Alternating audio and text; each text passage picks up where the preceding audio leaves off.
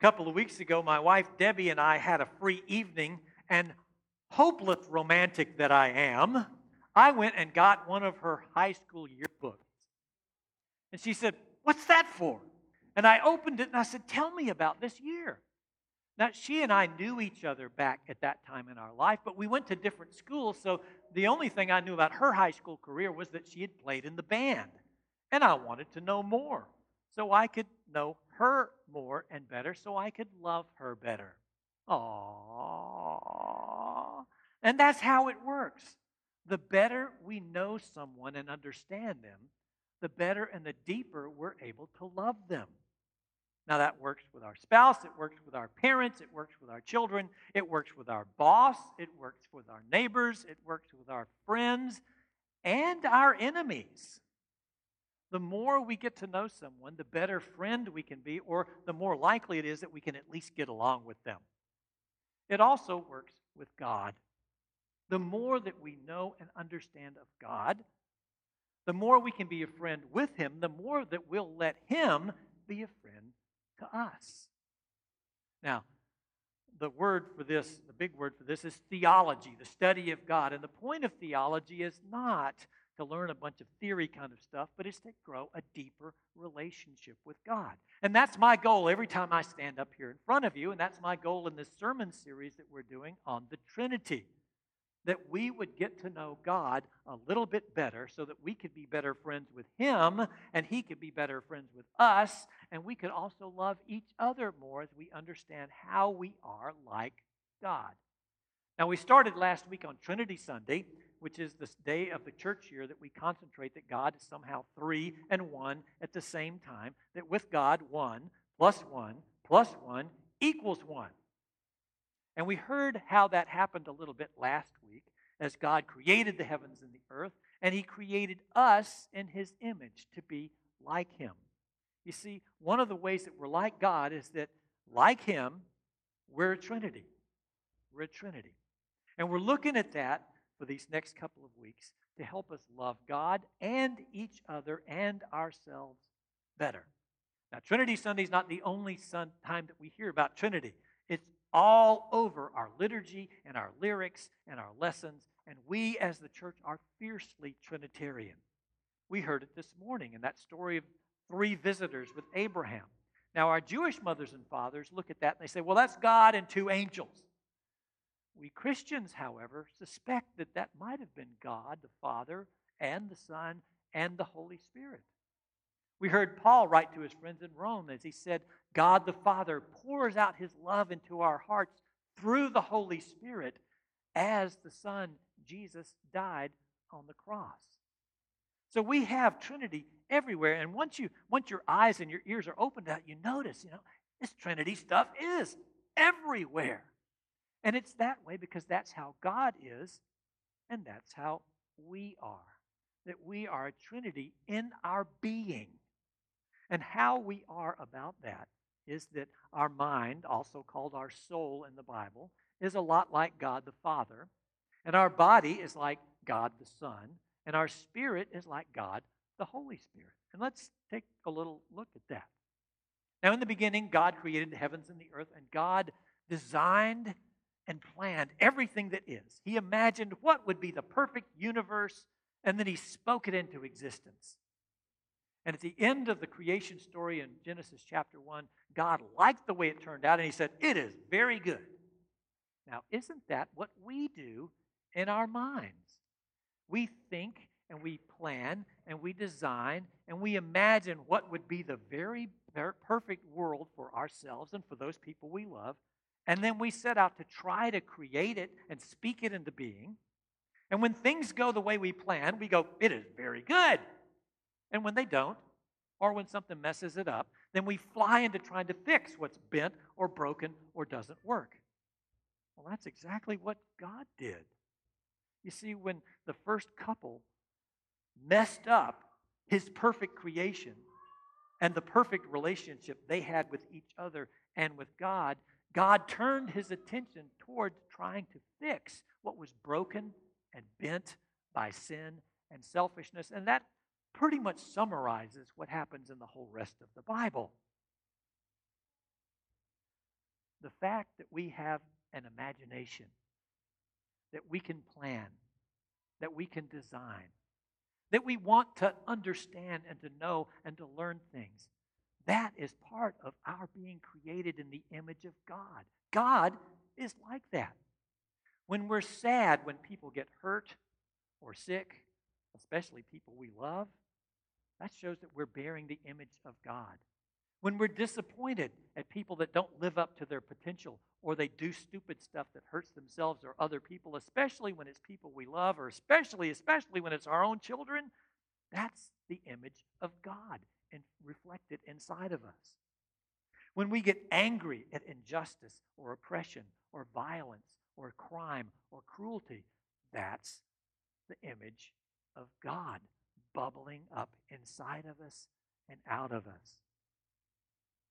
Now, if we don't know that we're created in the image of God, we would think that those ideas and desires and feelings are just what the way it is. That's just what happens. But now that we know that we're created in the image of God, we can recognize that all of those aspects are in us because that's how God is. And when we do and act like that, that's our being like God. It also gives us the, the chance that when we have other thoughts and desires and feelings that wash over us, that we can take a step backward and say, now, is, is that the way God would think, or is that just me? Is that what God would want? Or am I just being selfish? Is that how God would feel about this, or am I just concentrating on myself?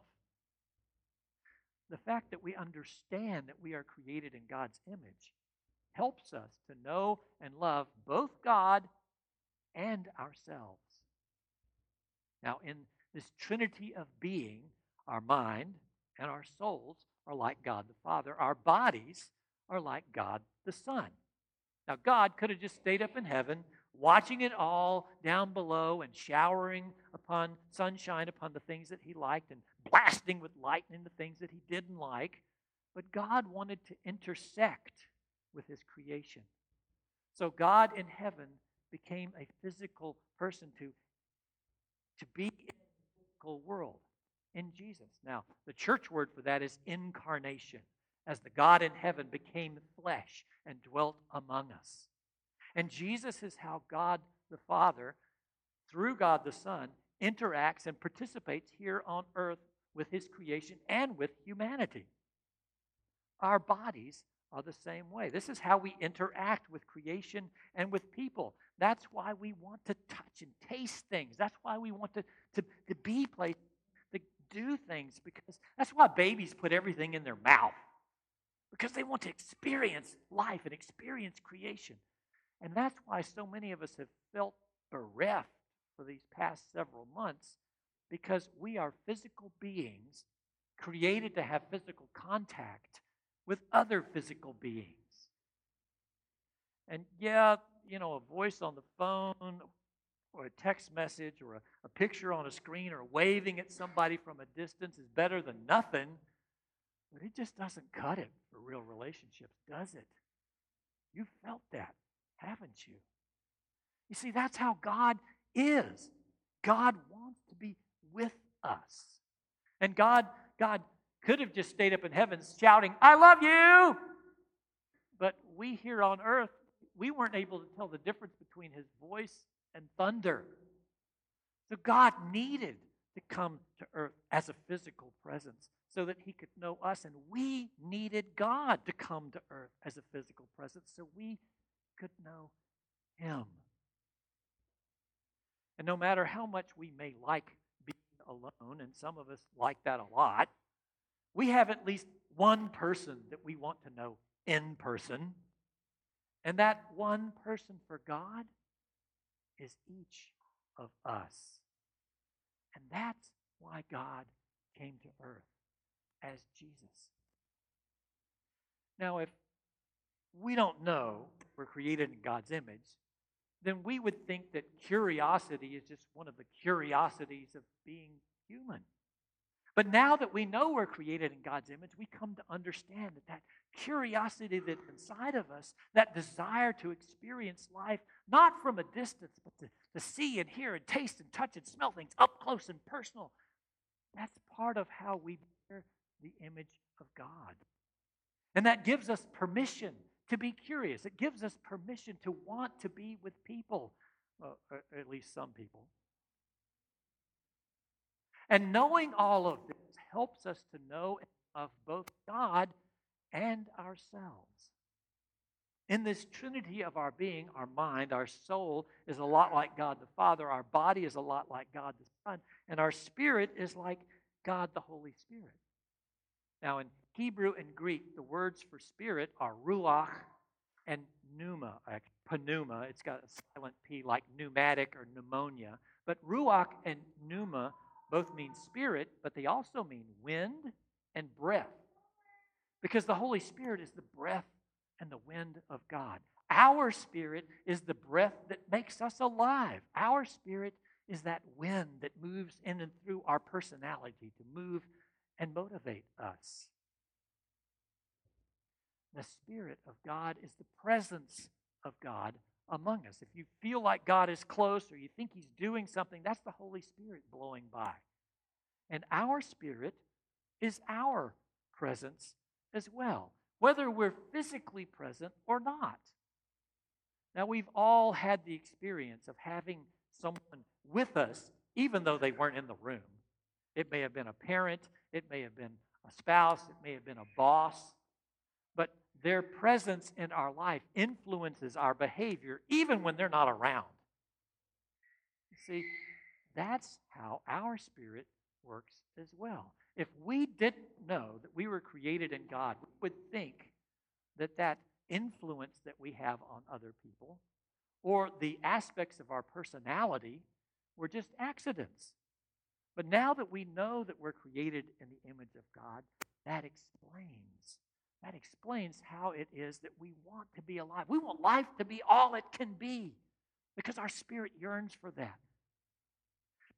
And we have this wind blowing through our personality that makes different ones of us extroverts or introverts, quick or slow to make decisions, practical or theoretical, risk averse or risk taking. That's the Spirit of God. That's our spirit blowing through our personality, making us the people that we are. As we get to know that more, it helps us love and know God and ourselves more. In this trinity of our being, our mind is a lot like God the Father. Our body is a lot like God the Son. Our spirit is a lot like God the Holy Spirit. And like the Trinity of God, the Trinity that's you and the Trinity that's me, is these three parts always. I'm never just a mind or just a body or just a spirit. Just like God is never just Father, Son, or Holy Spirit. I'm all three all the time. I'm never just two at once. I'm always all three all the time. I'm not a spirit that has a mind that lives in a body. I'm not a mindless body. I'm not a spiritless mind. But I'm always mind, body, and spirit. Which means that whatever one of me does, all of me is doing, and whatever happens to part of me happens to me often. You know how this is that when your mind gets tired or preoccupied or somehow not healthy, your body starts bumping into things and dropping things and tripping over things, and you neglect your spirit. And when your body gets tired or sick or hurting or hungry, then your mind, you don't think well and you're not really making good decisions, and your spirit gets depressed and down and depleted. And when your spirit is heavy or hopeless, your body slumps. And you look down and you start eating too much or drinking too much or doing some other kind of addictive behavior, and your mind fogs up because you're not sure what's going on. We are a trinity, just as God is a trinity, except He does it better than we do. And it takes all three of those parts of ourselves to be ourselves. And you know that if you have only if one or two of them start not working or not doing what they're supposed to, it, it affects the rest of us. We all know people who have, through age or disability or injury or illness, lost the use of part of their body. Some of us are at the age that that's already happening. Okay? We know that we're not as whole as we used to be. Some of us know people who have lost all or part of their mind to dementia. They're no longer whole. And we all know people who either neglect or ignore their spirit or their spiritual life, and they're just lost. Which means we need to remember that it's all of us all the time that I need to take care of and nourish my mind and my body and my spirit. To take care of this trinity that is me. To make sure that I'm a lifelong learner and feeding my mind to make sure I'm eating and drinking properly and exercising and resting to, to take care of my body and nourishing my spirit by spending time with God, with other of God's people, and alone. Because as I do that, the Trinity that's me, and as you do that, the Trinity of, as, of you that's created in God's image will reflect that image of the Trinity that is God. Now, come back next week because we're going to explore more what it means that God is three and one at the same time. How with God that one plus one plus one equals one. And next week we're going to look at the Trinity of relationships and how those work together to make us who we are like God.